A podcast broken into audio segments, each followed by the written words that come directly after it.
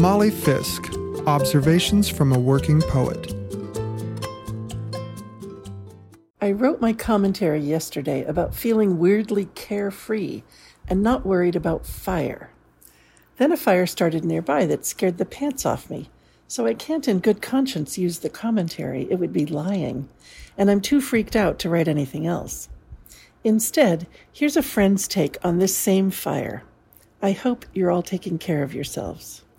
Sarah Miller writes There's a new fire near me, the river fire, outside Colfax, California. At this moment, it's not that close, maybe 20 miles from here. Some of our friends have evacuated. I am not in the middle of a fire. I am just a very anxious person. Plenty of people are going about business as usual, so don't feel too sorry for me. T and his father are hard at work, Doubtless my friend the badger is in the middle of a heated Zoom meeting about salamanders. I don't know how anyone is doing anything.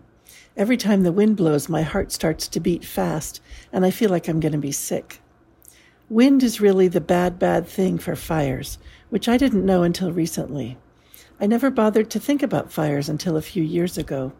When I was growing up, I was too busy thinking about rain or snow. Would it ever stop? Would the sun ever come out? Now I am sick of the sun. I almost wrote curse the sun, but it's just being itself.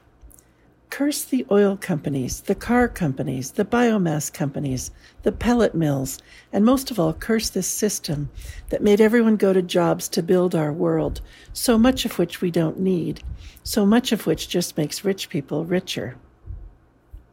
The fire started about 2 p.m. on Wednesday.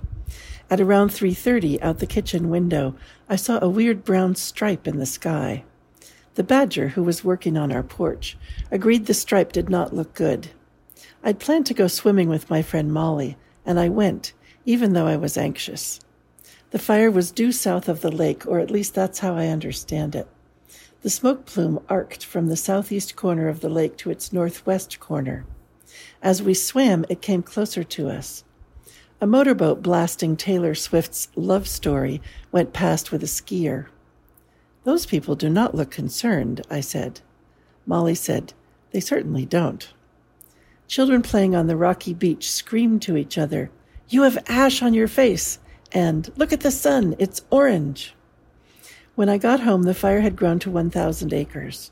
Throughout the evening, nearly 5,000 people were on mandated evacuation, about the same number on suggested evacuation.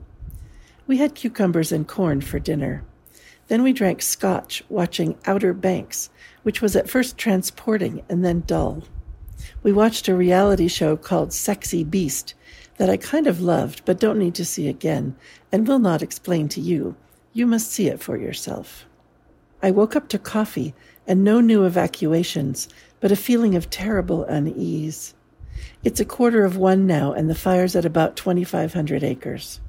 The last update was somewhat encouraging, but it's all up to the wind.